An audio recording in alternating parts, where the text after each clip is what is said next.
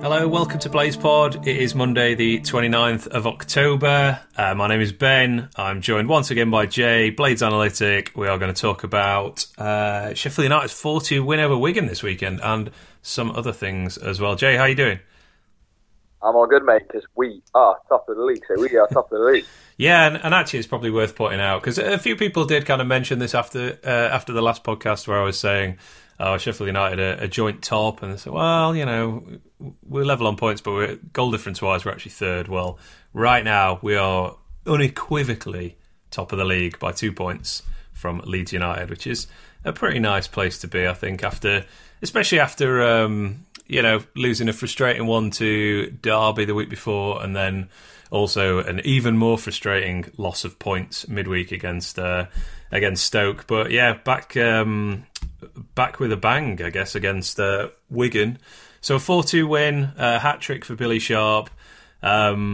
Just a very good performance, I think. Probably not the highs. We'll come on to this in a bit more detail afterwards, I guess. But yeah, not the highs of some of our other performances that we've seen. But just to quickly run through the game itself, United took the lead from an own goal from Shay Dunkley when Basham sort of got in down the right from a throw-in, and it was almost a double own goal, really, like two defenders turned it one way, then the other, and eventually into the net. Wigan then equalised pretty deservedly, I thought. You know, it was quite an even game at this point with Cal Naismith, who'd just come on as a substitute for an injured player. He turned one in at the back post. Just before half-time, United got back ahead, Billy Sharp with finishing off a free-kick move. And then in the second half, two more Sharp goals, both really, really good team moves, really well finished. That put us 4-1 up. Joe Garner got one back from a slightly weak piece of defending with 20 minutes left, but United were never in any danger whatsoever. And overall, I think very good value for the win. What was your kind of feelings on the game as a whole? Yeah, so I was at a wedding on Saturday when the game was on live. So I was doing the thing that we do where we pretend to be interested in the wedding but stand in the corner trying to watch your phone. I hope the bride and groom are not listening to this. They were well aware. I made it very clear what I was doing. That's fair enough. So I watched the game back on Sunday, actually. I watched the whole 90 minutes back. And I don't know about you, what it felt like in the stadium at the time, but it was weird almost because we'd done that great performance against Stoke, which we, discussed at length and not defended as such, but given all the positives out of it and said, look, we play like this more often than not, we're going to win. Well, we didn't actually match that, really, in a way, in terms of overall dominance. Yet we won 4-2 and could quite conceivably have had 5 or 6 as well. Yeah. Now, if you look at the Jack O'Connell header in the last minute, and there was the breakaway at the end of the first half where McGoldrick was in and we had a 3-on-1 at one point there. Mm. And it was just a bizarre game, really, in a way that everything we spoke about on the last pod about being clinical and about taking our chances, at the right times, just all came to fruition. We just, we got our noses ahead and stayed ahead, and that was that. I guess, it wasn't like it wasn't exactly a radical thought process we were proposing on the last podcast, which essentially was if we create as many chances as this again, we don't necessarily need more clinical strikers on, compared to what we have. It's just the nature of football means that we probably will score more goals next time. And yeah, that is essentially exactly what happened. I would agree. We weren't as good against Stoke. But yeah, we still created, loads of very, very good chances. I mean, the thing with all four of those goals is, they were all quite close range finishes. It wasn't like, Sharp's cracked one in from 25 yards or anything like that. They were all, pretty much inside the 6-yard box, all four of them. And yeah, you mentioned the O'Connell header as well. They hit the underside of the bar. That was inside the 6-yard box. And then obviously the McGoldrick was a one-on-one where the defender just managed to get in with a good sliding tackle. But yeah, it's interesting you mentioned with the atmosphere. I guess it was a slightly sleepy game was how I kind of felt at the time. In the first half anyway. I mean, I don't mean any disrespect to Wigan here, but it's quite hard to get excited for Wigan at home. Like, and that, I accept that is disrespectful, especially when, they've played much more in the Premier League than we have in, I don't know, the last 20 years or so. They won the blooming FA Cup like 10 years ago, something like that. So, by most definitions, they're a more successful team than United are, and certainly in the modern era. But at the same time, it's just a hard fixture to get excited for as a fan, I think. Then we're kicking the wrong way in the first half, kicking towards the cop in the first half, which is It's always a slightly unusual sensation as well. So, yeah, when it went to 1-1, I was thinking, oh, you know, this could be the kind of game that almost just passes us by and we end up just sort of limping to a draw or, you know, possibly even losing it to a team that kind of senses the moment, if you like. But, yeah, fortunately, you know, I should have trusted the process, as we talked about in the last one, accepted that we were going to create loads more chances and just stick them in the net. But, yeah, I think it's probably worth talking a little bit about Wigan themselves, because they certainly, as I expected, they certainly gave us a much more of a game than Stoke did, and, you know, actually looked like they had a sort of game plan and a way of playing. And yeah, I think you tweeted this as well, but they really did contribute to what was, you know, pretty entertaining game, to be honest. Absolutely, yeah. No, they're a good side, Wigan. They really are this year. I mean, they are a home team. You know, they got an archetypal team coming up. I think out of their 20 points they had before the weekend, 17 had come at home and only 3 had come away. They're actually top of the home league table and 21st in the away table. So, you know, you kind of do the thing of reading the fans forums and whatnot, and I think their fans had said they played quite different away from home this year. I think they played quite direct, whereas on Saturday I thought they played good football. I thought they passed it well through the thirds. I thought Windass and Powell were lively and linked up well. Reece James on the right hand side, kind of highlighted him. Some stats say he's a very good player, and he came across as that, didn't he, as well? I thought so. You know, very technically minded. They just looked like a decent side, and they came and had a go as well, didn't they? I think as Blades fans now, because the way we play, we almost respect the teams that come and have a go and that don't park the bus as such. And, you know, they come and they had more of a go at Bramall Lane than what most big teams will do this year. So, yeah, I think they're a decent side, especially at home. I don't think many sides will actually go and beat them. Yeah, I think that's fair. I thought they sort of mixed up their style of play quite well. You know, there was quite a lot of, I guess, balls into the channel for Windass particularly. I thought it had a really good game for them.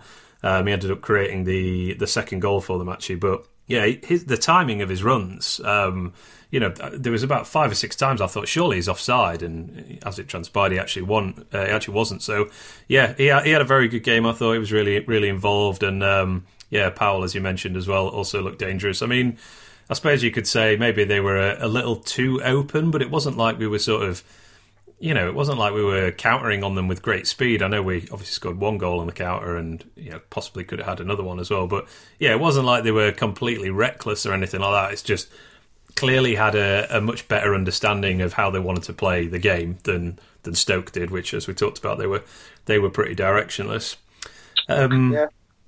Yeah, go on, sorry.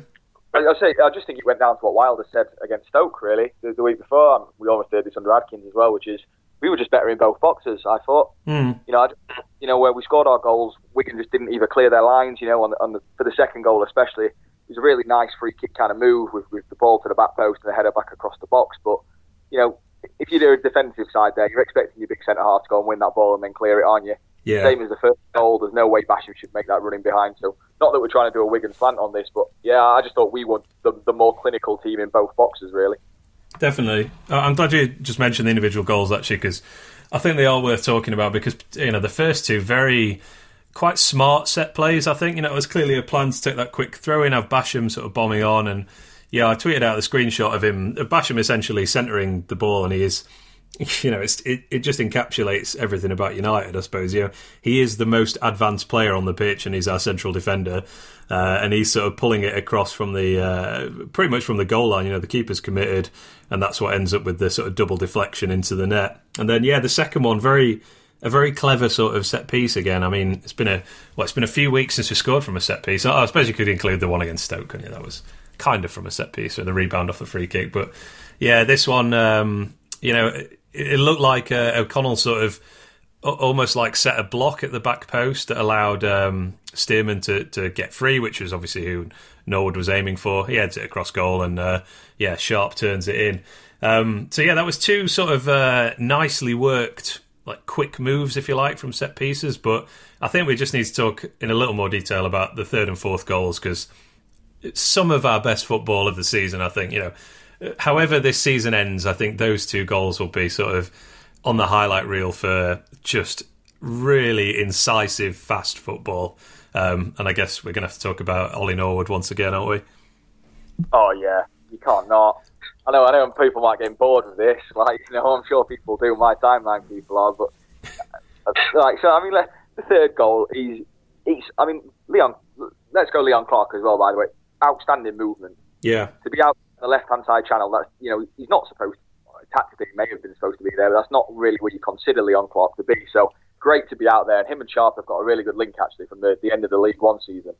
And they kind of do that a lot actually, because Leon's quite two-footed. He's very good on his left foot, isn't he? He always puts in a decent cross normally. So yeah.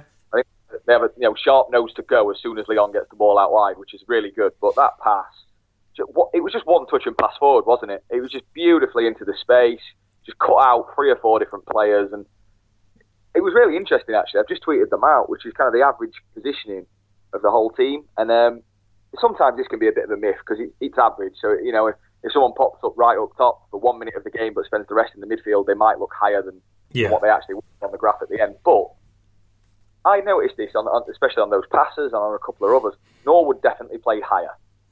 That the rest of the season, he's been in this quarterback, deep-lying playmaker role where the team rotates around him, and it works. But without Duffy, Clark and McGoldrick dropped. We almost had two behind Billy Sharp in terms of our build-up play, and Norwood stepped forward, and it was half the reason he was able to play those passes. So rather than it being Norwood to someone else, to someone else, to someone else, and then a chance, it was Norwood, someone else, crossing, chance. It almost felt like he'd moved into that further role. Not necessarily a number, just 10 yards further up the pitch, that gave him a little bit more scope to play those passes. And I can't even talk about the fourth one, because the spin he puts on the ball, I don't even know how he's done it.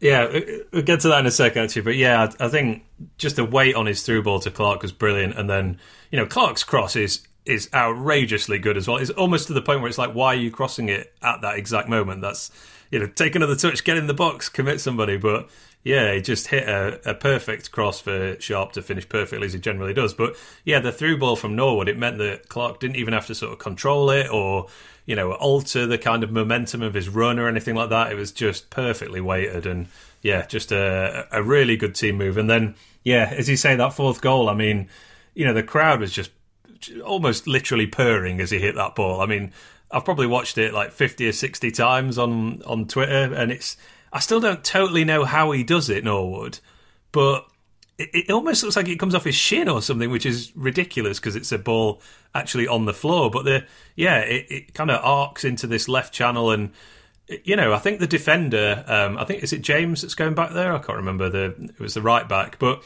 he's running towards his own goal, like clearly thinking this is going in front of me, like I towards my own goal. I need to get cut this off from there.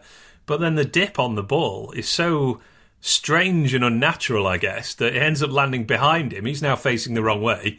Stevens with a brilliant touch over the top of him and cross into Sharp, who, with another great finish. But yeah, that Norwood pass was just ridiculous, and yeah, it was amazing to see something like that actually end with a goal as well. Really good to see. No, definitely, and just that move actually for the foot. They were all them two goals were fantastic for me. The pure footballing goals, but that fourth move. Just watch that clip back and watch who I think has been one of the most underrated players this season, Enda Stevens. Watch the movement. The way he knocks the ball inside, I think it's to Fleck or McGoldrick, then it goes back to Norwood, and Stevens has gone. Yeah. He's already gone. He's 20 yards on the sprint. So like you said, he's up against someone who's a bit quicker than him, but Stevens already had the run on him. Expect to fall in behind. Admittedly, I don't think no one expected Norwood to put more backspin on than Jimmy White, and he decided to spin into his path. But This is unbelievable. Enda Stevens has been unbelievable. I know he gave the free kick away against Stoke, but offensively, he has been absolutely cracking. That's his fourth assist in 14 league games this season, which I believe exceeds what he had last season, or is at least very close. He's equalled it. Yeah, there we go. In a quarter of the amount of matches. Yeah. You can't say anything more than that, can you? I can't quite remember who it was. I think it was Cleon, actually, a guy who follows us on Twitter, and he asked us to look at kind of the stats of Enda this year and last year at this point. You think, we all think Enda may have added to his game with Johnson coming in. I've looked at the numbers, and it's uncanny. Every single number is about the same. He's doing exactly what he did at this point last year, other than the fact he's got more assists, yet he's got the same expected assist level, so all that tells us is we're finishing more off these crosses, whereas last season we didn't. And he's touching the ball in the box more, in the opposition box more than he did last season at this point. So there's no real difference in his output. He always had this to his game. I just think that with with Freeman back and with Norwood adding a bit more balance, we now attack down different sides other than just the left. So you don't see the weaknesses, you just see the strengths. You know, and it was just an exceptional goal. And we haven't even touched on Billy's finishing ability, which now is the time. Now is the time for the Billy Sharp segue. Loving, I think. Do you want to go first? Yeah, I mean, the third goal, like visually, aesthetically, is my favourite, because the whole way of the cross coming in, it's that thing where time stands still. You can see the run being made, and you know he's ahead of the defender, despite the fact he's not quick, and he's going to get there. But just watch that finish again in slow mo, and the way he doesn't push his foot through the ball. He lets the ball hit his foot back across the goalkeeper. You know, so all the goalkeeper's weight is shifting across, so there's no way he's diving to that side. Sharp's not put any pace on the ball. He's just cushioned it. And it's just the most Billy Sharp finish you can imagine. Like, there would be better players from Sharp who might spoon that. You know, it's just composure, basically. He just knew how to finish. And then the fourth was exactly the same. He's almost got no angle to finish from there. Yeah. You know, he's got one area of the goal, and Christian Walton, the Wigan keeper, is a good keeper. He's a big lad as well.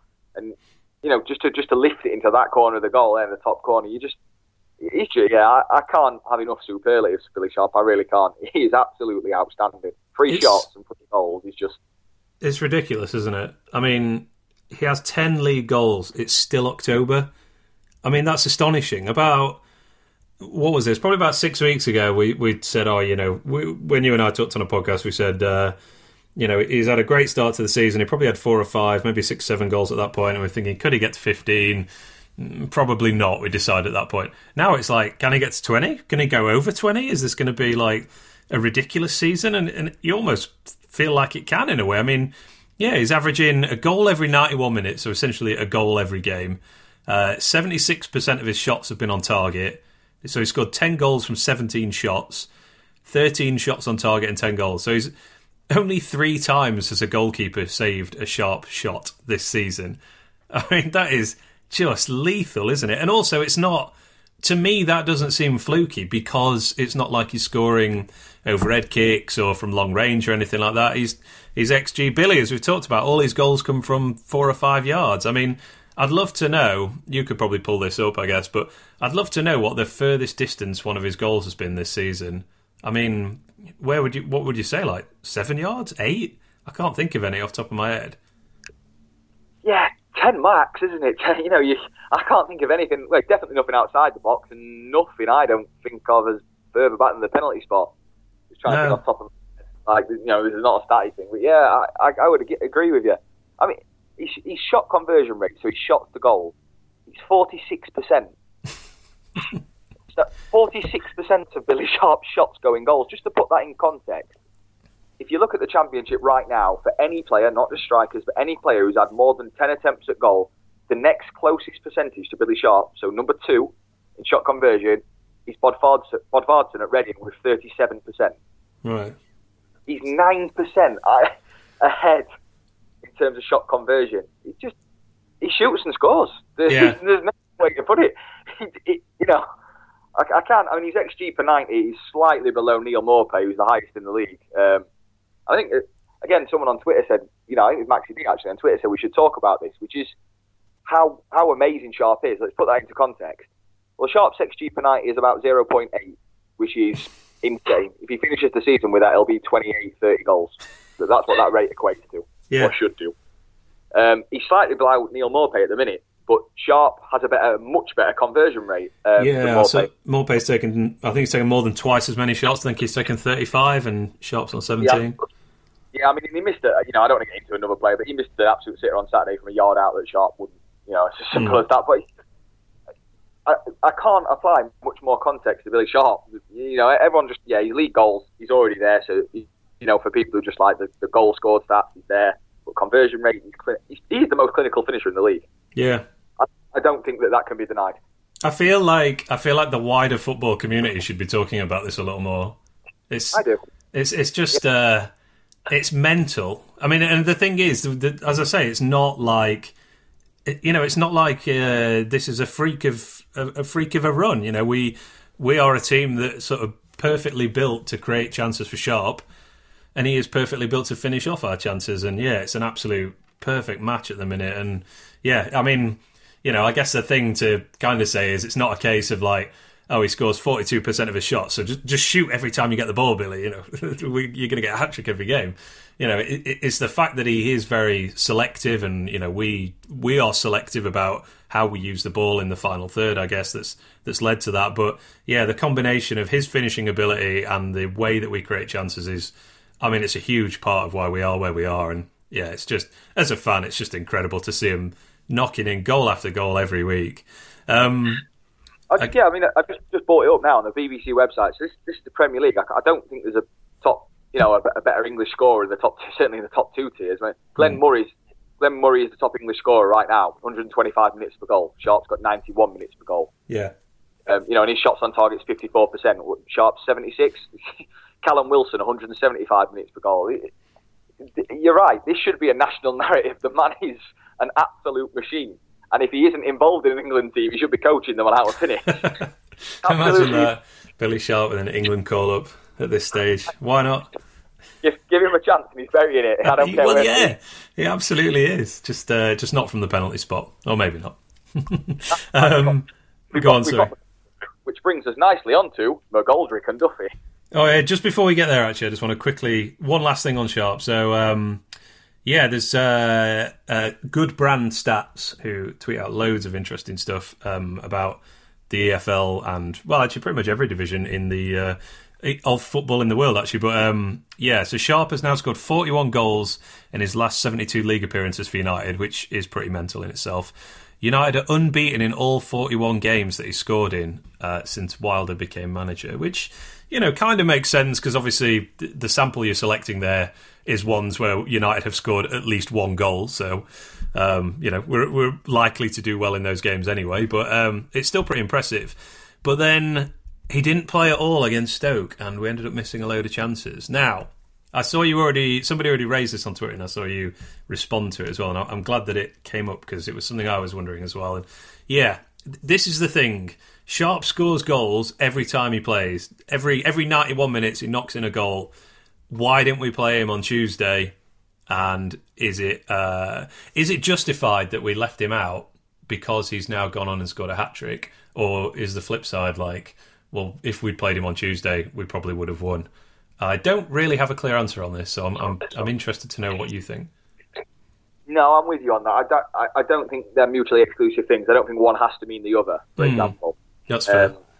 You know, yes, on form, Billy would have probably taken the chances that we had, but then it wasn't. So my theory on this was the chances didn't really fall to Leon Clark or David McGoldrick against Stoke. The big chance fell to Enda Stevens. Mm-hmm. So I'm guessing what I'm trying to say is, you know, would it have fell to Sharp anyway? Well, maybe not. You know, Freeman and Stevens were the big chances in that game. Clark did manage to score. That goal for Clark may have given him the confidence to be playing as well as he did on Saturday, which then set Billy up. Mm-hmm. Billy's legs were rested. He comes and scores. I think you have to say it's vindicated because of the result in terms of he's come and scored a hat-trick and we've got a win. I think we all have to realise as well that as much as we love him and he looks fitter than ever, he is naturally going to tire. It's a marathon. It's an absolute war of attrition, the Championship. We saw that last year when we were cruising at this point and soon dropped off. And we currently have a man who's absolutely on fire, and I want him to be on fire in March and April when we might really need him for a final push as well as now. I'm happy with a bit of rotation. I don't think there's any need to get up in arms about it, because I don't think Sharp's been rotated that much anyway. No, you know? No. I think it's just because it's such an easy one with the Stoke game to go like, we missed a load of... That's probably the one game this season where we missed a load of chances and it cost us. Yeah. And the most prolific striker in the Championship, if you like, spent the whole 90 minutes on the bench. But yeah, I'm with you as well, to be honest. I mean, yeah, how old is Sharp now? Is he like 33, 34, something like that? Let's look this up. 32. Sorry, Billy. I added at least a year to your age there.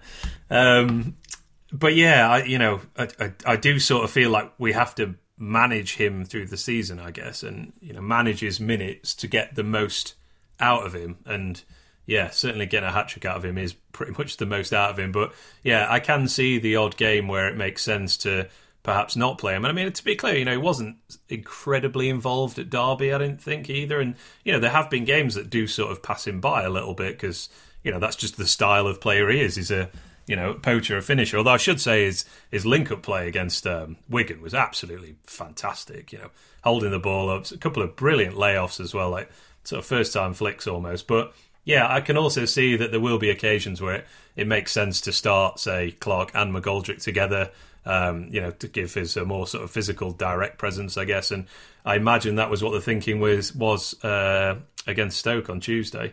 But yeah, as you say, if we want this form from Sharp to carry on into March and April, and not just be completely shattered by the time November's done. Well, I just put it into context from last season. So, if you ever wanted an example of how much Wilder learned from last season, that is Billy Sharp, because we didn't have as much squad depth last year, and it's arguable we don't have squad depth in the striker position. I get that at the minute, but we didn't have an opportunity to rest Stevens or Baldock really last season, with Freeman being out for so long. And listen, I like Danny Lafferty, but he isn't going to provide what Enda Stevens does. So they have to play most games, and towards the end of the season, they were absolutely knackered. You could see it in their performances, their output when confidence was lost. And when we needed big moments, we didn't quite have that drive. And that's a squad depth thing. So what you're seeing here with Sharp is whether it's right or wrong, in our opinion, it's some tactical management of him, really. There is no issue. People always try and make out as an issue, don't they? Oh, Billy's on the bench again, him and Wilder must have fell out. Every time. Must have seen it every time. Oh, Sharp's gone out on the drink and Wilder doesn't like it. It's always something like that, isn't it? Someone's seen him in the cop for and seen something crazy. But it's just, at the end of the day, I think Billy said it after the game, when he was younger he might have had a moan, but he's the club captain and he understands what's happening here. We're just trying to rest him. The game against Stoke was not going to define the season. No. We should have won it anyway, quite frankly, but it won't define the season. Whereas if he plays more often than not, he can then make a difference to define the season. And I think if you ask Billy Sharp, would he rather play against Stoke or Wednesday? I know what he's saying. Yeah, completely agree. All right, nice one. Let's. So I asked on Twitter earlier if anyone had any questions for the podcast, and lots of people did. We'll try and hit some of them now, but I think a good place to start is something that United Eye asked us, which is essentially to do with McGoldrick playing the kind of Duffy role this weekend. So Duffy and John Egan both missed the game with injury, and we started, I guess... almost a like-for-like replacement in terms of role was McGoldrick playing in Duffy's position, if you like. So, yeah, how do we think he did, I suppose? I mean, personally, I thought it was, I thought it was fine. I thought it was a good enough performance. Just, you could also see that drop-off in, I think, understanding between the rest of the midfield, if you like. So, yeah, I think he only attempted sort of 19 passes or something like that, which is... it's quite a drop-off from where Duffy is. Duffy is very high in terms of passes in the final third, passes in the penalty area usually, and McGoldrick less so. But then he did also attempt a lot of shots. He had the counter-attack at the end of the first half, which is not something that we ever really see Duffy kind of doing himself. So, yeah, what was your feelings on this? I mean, it's something we've talked about, I think, in the past of, like, that is probably the next man up for when Duffy needs to... miss a game. But yeah, I thought it was fine. It was quite an encouraging performance, but at the same time a little bit of a step down, I guess. Agreed. I'm not going to add much more now here to that, because I think you summarised it beautifully. But what McGoldrick doesn't give us is Duffy's control. He's kind of that ability of Duffy has around the kind of edge of the opposition box to just play with the tempo of the game, so he can choose when he wants to speed up the passing or not. He takes it under pressure and he just knocks it out to a wing back. Okay, we'll keep the ball. Duffy has a bit of space and he can find like a nice little through ball around the back. McGoldrick isn't going to give you that, because that's not what he's done all his career. He is going to give you a bit more of a goal-scoring threat. He's going to give you a bit more pace and thrust from that position, which I think he did, like the counter-attack that we saw. And overall, I think he did fine. I think we were helped by the fact Wigan come and had a go, and we're not great defensively. It may have been I thought you could see the difference with not having Duffy, but it may have been more apparent if a team would have come and sat in. Because then you're asking McGoldrick to do a job that he's never really done in his career. I know he drops off as a striker, but that's different from playing the number 10 where all balls come through you. So I think we still have an issue there in long term that needs fixing. But on Saturday, he did a perfectly suitable job. And if Wilder isn't to use Ben Woodburn, then no doubt McGoldrick's the option if Duffy's unavailable. So, yeah, I think he did well without doing anything extraordinary. I mean, just to put some context behind it with some numbers, he didn't play a key pass, so he didn't have a shot assist, he didn't set up a chance, but he did do lots of nice little bits of link-up play. There was a couple of dribbles, and there was the added goal-scoring threat. So I think it was just different, wasn't it? And that's why you also saw Leon Clark kind of come down, and they almost had a double pivot behind Billy. Mm. You know, Leon would drop off, and that's where that cross came from. Leon was actually in the kind of left attacking midfield role, if you see what I mean. Yeah. And McGoldrick would drift over to the other side. So I think we just played a little bit more cleverly. And it was nice to see a bit of tactical invention, really, in that regard, because it's been a fear of this pod for a long time, hasn't it? What do we do without Mark Duffy? So. Yeah, I think different is a good word to use, really, because I sort of noted, Duffy's quite happy to play with his back to goal sometimes, which sounds almost strange for someone who's a pretty small player, but he's quite happy to just receive it facing his own goal, knock it off to a wing back, as you said. Whereas, McGoldrick almost had that striker instinct of like just trying to turn immediately, and that was generally, it wasn't like he was turning into a defender and losing it. I think it was only dispossessed once in the whole game, but it's a slightly different way of playing for us to be a bit more direct once he received the ball, instead of like kind of holding on to it for a little bit, bringing other players into the move, etc. But yeah, overall quite encouraging, I thought. We're both big fans of McGoldrick's footballing ability and the threat that he gives us. So yeah, pretty encouraging. On a sort of follow-up note, actually, at United, I also asked about Nick Powell and his role. And this is obviously a chap who played for Wigan this weekend, used to be at Manchester United. How, if he could potentially be somebody that we could look at as a sort of longer-term replacement for Duffy, because he does play a similar sort of role. How do you think he did this weekend? Yeah, I thought he was decent. Without being great, I think, it's really hard because his team, despite that we weren't our fluid best, we did still have quite a bit of the ball. And there was a lot of time spent in the middle of the pitch / their half as well, so it was really hard. But I thought he showed he links up well. One key pass. He had 3 shots. I think he's somewhere in between Mark Duffy and McGoldrick. Mm. I think, he can do the tempo and the control and the Duffy-type style, but he's also got that added threat of he can score, he can certainly shoot. A bit wild in terms of, he wasn't on Saturday, but I've looked up his shot map, and some wild efforts from outside the box, which won't fit in our system. Wilder won't have that. But he's a very good player. He's technically brilliant. He's clearly had good grounding, coming from Crewe and then Manchester United, where he was highly rated. It's a great question, and to be fair, it's a good name to throw into the pot, isn't it? I think there's a contract situation there up in the summer, and there'll be bigger clubs than us to throw wages, but who knows where we're going to be in summer. Yeah. Listen, we are our next recruitment piece. I got asked this, what's our kind of next recruitment piece? I know we're coming up to January. The conversations will be starting. We need a Mark Duffy replacement. Because if we get promoted, or even if we don't, and we want to go another level, we all know Duffy's legs don't handle it well a full season. We don't have a replacement at the minute. Woodburn hasn't quite worked yet, and Duffy's going to be a year older. That's no negligence on Mark Duffy. I'm sure he can still have periods in a game where he's brilliant, but we do need a fulcrum of this team. My name would always be Luke Freeman. I think I've put Duffy's stats and Freeman's stats next to each other, and he's so similar in style. The positions he takes up, the way he plays, it's very similar. The only difference is Freeman's a little bit more dynamic because he's a bit pacier. That, other than that, they have the same amount of deep completions and passes to the final third. I don't think we're ever going to understand how good Mark Duffy is until we have a prolonged period without him. Yeah, that's all I'll say on that, really. Which hopefully will only occur when he retires. Exactly, yeah, it doesn't happen. Yeah, but yeah, I thought Powell had a pretty good game. I used to think he was a striker, actually, sort of out and out forward, but yeah, certainly, looking at where he kind of where he received the ball, where he passed the ball this weekend, he was all over the place, right and left wing, in the centre as well, created 3 chances from the left himself. So yeah, good kind of roaming playmaker kind of player, but yeah, maybe one for us to look at in the future. All right, I know we don't have too much time left. Is any of these other questions from people on the Twitter that you want to quickly hit?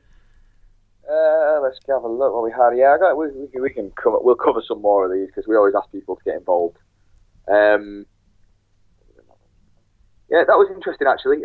As well, someone mentioned what I felt about Egan, obviously missing, and Stearman being reintroduced.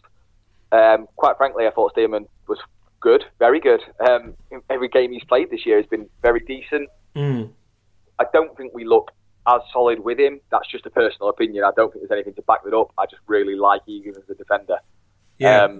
That's not really a criticism of Stearman, is it? It's just he is now our fourth choice central defender, I guess.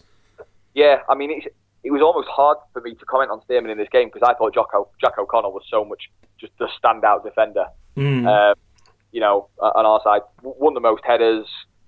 Unbelievably, had 2 shots and 2 key passes as well. So going forward, Jack was back really. Just tufty ball again, doing what he does. But I thought Jack was more solid defender. I think Steers did well. Egan's our number one defender, isn't he? I know it's obvious to say, but I think he is. I know there's a lot of love out there for Stearman, and I think he's a wonderful squad player. You know, I see from the things he puts out on social media, he is Mr. Club captain type thing with Billy. Yeah, he seems like a model pro, if that's not too much of a cliche.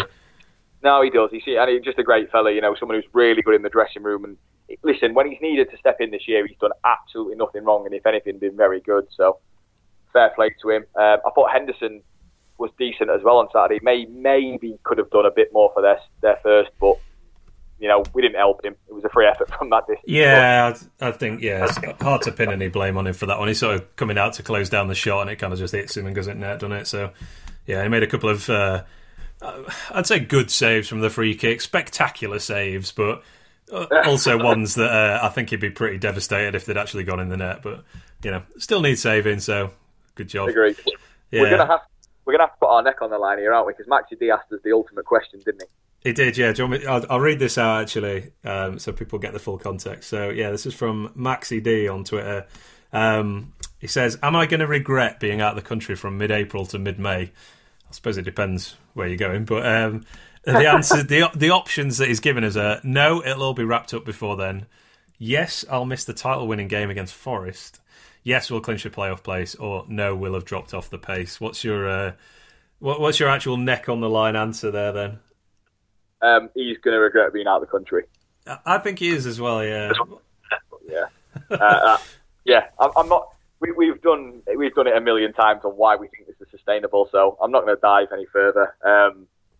But yeah, he's going to regret that. He might not. It might be a good thing he's going out of the country for. But if he means in terms of missing football, yeah, I think he's going to miss something quite big. Yeah, I think you just regret missing any United game at the moment. To be honest, It's just so good to watch, even when we don't play incredibly well, as I didn't really think we did this weekend. You know, we're still banging 4 goals, a shot gets hat-trick, and, you know, we just look brilliant. So, yeah. Yeah, I mean, we you know, again, I thought that as well. Watching the game, this is where stats can be really stupidly fun. That sounds nerdy, I know, but watching the game, I thought, oh, wow, that was clinical. I thought Wigan, there's an argument to say that was quite a balanced game. I don't think you could say they were better, but you couldn't really say we were better on the balance of play. Look at the stats. 5 big chances, big XG difference. It was,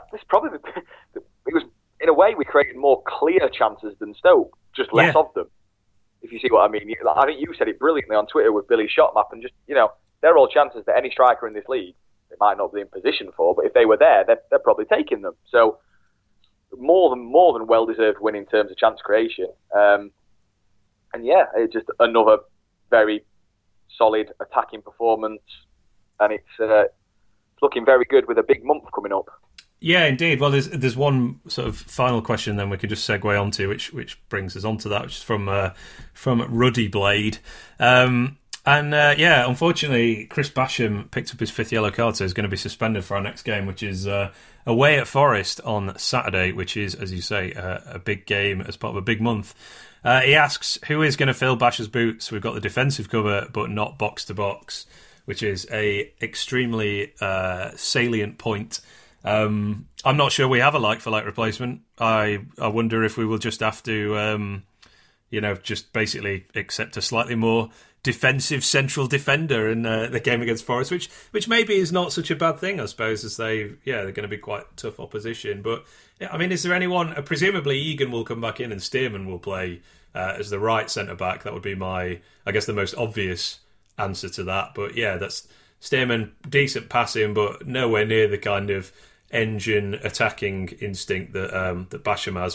Do you see any alternative there, or if that's such a bad thing for that game?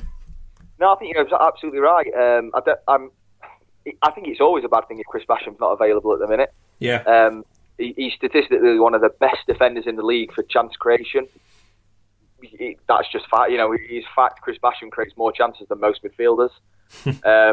You know, he's integral to our play, and him and Freeman have been the combination this year. But I think that's a tough assignment away at Forest. On paper, I actually don't think it's that hard when I look at their side and where they are and where they should be. Yeah. You know, we probably can't touch on that because it's kind of, this is half now preview for Forest, but yeah, I have them well down in my expected table. I know InfoGoal do the same, so yeah, I don't think they're 22nd or something. Where are they? 18th now, I think. 18th, sorry, yeah, in InfoGoal. So yeah, they've been playing pretty below average so far, but yeah, I guess. And it's their chance creation that's done that as well. They're not creating much. Say they spent all that money on strikers in the summer. I know Lewis Graben's had a decent start to the season, but a lot of them are penalties. I just feel like we'll probably be okay to be more defensively sound in this game. I expect probably Stearman to go and take the central role, and Egan actually go to the right. Interesting. I think possibly because they have the young Portuguese kid Carvalho, who sometimes plays on the left, or Joe Long. They're quite dynamic. I think Egan's athleticism in that channel might be a bit more key. And from what I've seen from Egan earlier on in the season, I may have said, oh, that might not work, but actually from what I've seen, he's not slow and cumbersome. He isn't fast, but he's got a good pass, and he actually can carry the ball with comfort. So we're not going to see Basham, but I wouldn't mind Egan stepping into midfield, put it that way. That wouldn't faze me watching that. Sometimes you see a centre-half coming out, it can be a bit cringe, can't it? But not at all. I don't know, actually. I've forgotten what that feels like. The days of Jay McEverley dribbling out with the ball are a long way gone now, it feels like. Yeah, oh dear. Well, I mean, the good thing with Basham missing the Forest game is, of course, that he'll be available for the Wednesday game the following week, which I suppose if I had to pick one of those two games for him to be available for, that would definitely be the one, because I want to see him. I want to see him inside their 6-yard box, either scoring or setting one up for Sharp again. Absolutely. Someone actually raised a good point, which is McGoldrick's on 4 yellows as well. Mm. So if he plays at Forest and gets a yellow, then he's banned from the Wednesday game as well. So I think it's an interesting decision to make there, because I think McGoldrick has been absolutely key to our season. Without posting huge numbers individually, he's contributed a lot. So I'm not saying you play for things like that. I'm sure Wilder will a game at a time. Just an interesting thought, because with Duffy, if Duffy is fit, it might be time to give McGoldrick's legs some rest. Potentially, and maybe because Sharp and Clark look on fire, don't they? So. Yeah, I agree with you. I don't think you can be too cute with that kind of thing, can you? You don't want players not making a tackle because they're worried about missing a game in a couple of weeks, especially at this stage of the season. And as you say, if Duffy's coming back anyway, then I'm starting to feel like we might roll with Clark and Sharp for the next few games now, because certainly looked good against Wigan. I guess this is something that gets thrown out, or has been thrown out quite a few times. With regards to United's league position of like, oh, well, we haven't played anybody good yet. And it's actually becoming more and more of a nonsense, I suppose. People sort of conveniently overlook the fact Norwich have kind of shot up the league. And, we've obviously played Swansea and Derby and Borough now. The fact is, I guess we've lost to those teams. We haven't played the team in 2nd and 5th yet. But then at the same time, we're beating everybody else, and we're yet to play 3 of the current bottom 4 as well. So it's not like we've just played, the crappiest teams in the league week after week. We've just, we've played a fairly even spread now, and we're, that kind of consistency that we've had against the also-rans is, means that it matters much less when we drop points to Derby or Stoke, or I guess Stoke aren't a good example, but Borough, for example, because we are getting 3 points against the lesser teams. It's not like we lose to one good team and then we're drawing against a load of mediocre teams. We've only drawn 2 games all season, I think. So, I'm quite happy for us to be a flat track bully, if you like, as long as the track itself extends to 2/3 of the league, which is basically all the teams that we're just sort of brushing aside at the minute.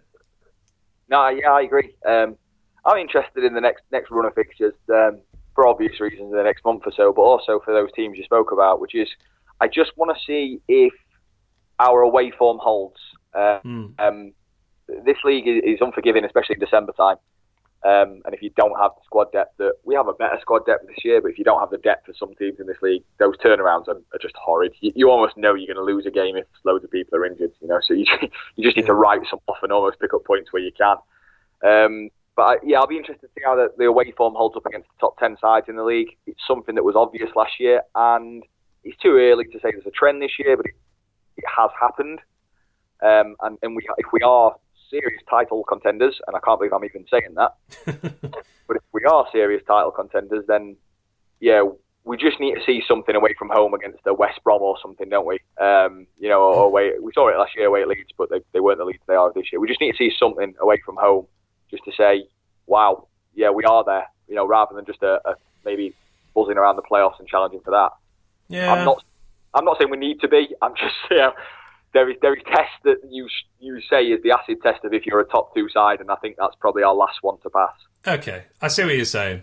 Yeah, I was thinking I didn't quite agree with you there, but I understand your point now because, yeah, I mean, mathematically we could probably lose every game to the top six and still, you know, have a great run at the top two if we keep beating the teams in the sort of, 7th to 24th range as we have been doing so far. I mean, yeah, I don't think we dropped points to anyone lower than 13th, so that's, you know, haven't even drawn with anyone lower than 13th, which was Stoke, and we absolutely pulverised them, to be honest. Whereas, yeah, last season that wasn't the case at all. You know, we lost games to teams down the bottom, we drew games with teams that ended up in and around the relegation zone. So, yeah, as long as we maintain this consistency, then, yeah, I think I'm not too worried about us dropping points to teams that are kind of in the 2nd to 6th range so far.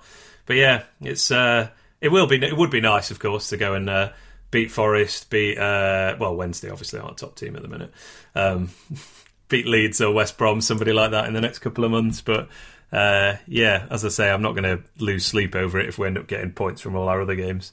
Oh yeah, definitely.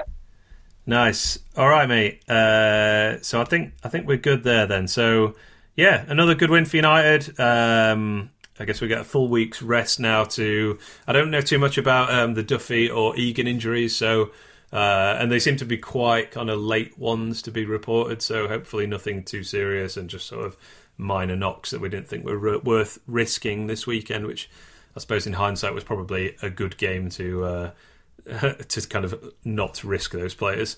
And yeah, Forest on Saturday. And yeah, hopefully we'll still be at the top of the league after that one. Absolutely, mate. Yeah. Good.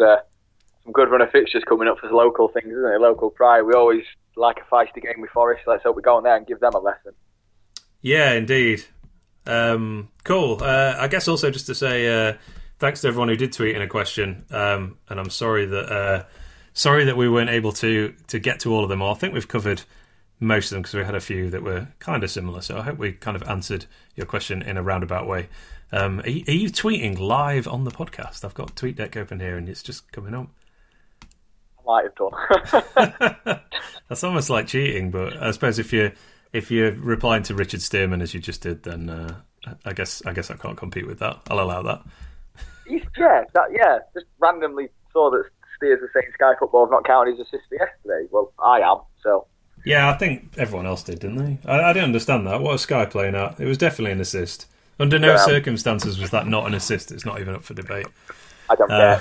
It's typical mainstream media in United. They just, you know, we're only in it for the flavour of the month. It'll be fine. When we're there in May still, they might have to talk about us. Did you see his attempted knee slide in the celebration for that goal as well? I did. Yeah, it's swiftly and possibly wisely aborted. But yeah, I appreciated the sentiment from him. Kind of like the old guy who came on at half time and bagged. You know, I expected him to have a better knee slide than Steers, to be honest. But yeah, that was a beautiful moment as well. It was a very nice moment. Yeah, 90-year-old scoring from a Tony Curry cross in front of the cop was It came at half time, but it was a nice moment in a great afternoon for Sheffield United once again.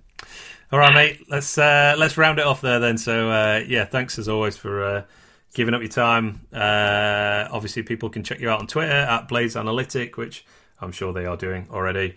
And go and read stuff from both yourself and myself on uptheblades.com. But yeah, thanks very much, pal. I will speak to you very soon, I'm sure. and see you for the derby, I believe. Is that right? You're coming to town. Yes, it's going to be our first official Blades Pod night out on the worst day of the season for a fan until 90 minutes finishes. Yeah, absolutely. Nice one. All right, cheers then, Jay. I'll talk to you later. All right, mate. Cheers, pal. Thanks a lot. Bye-bye. Bye.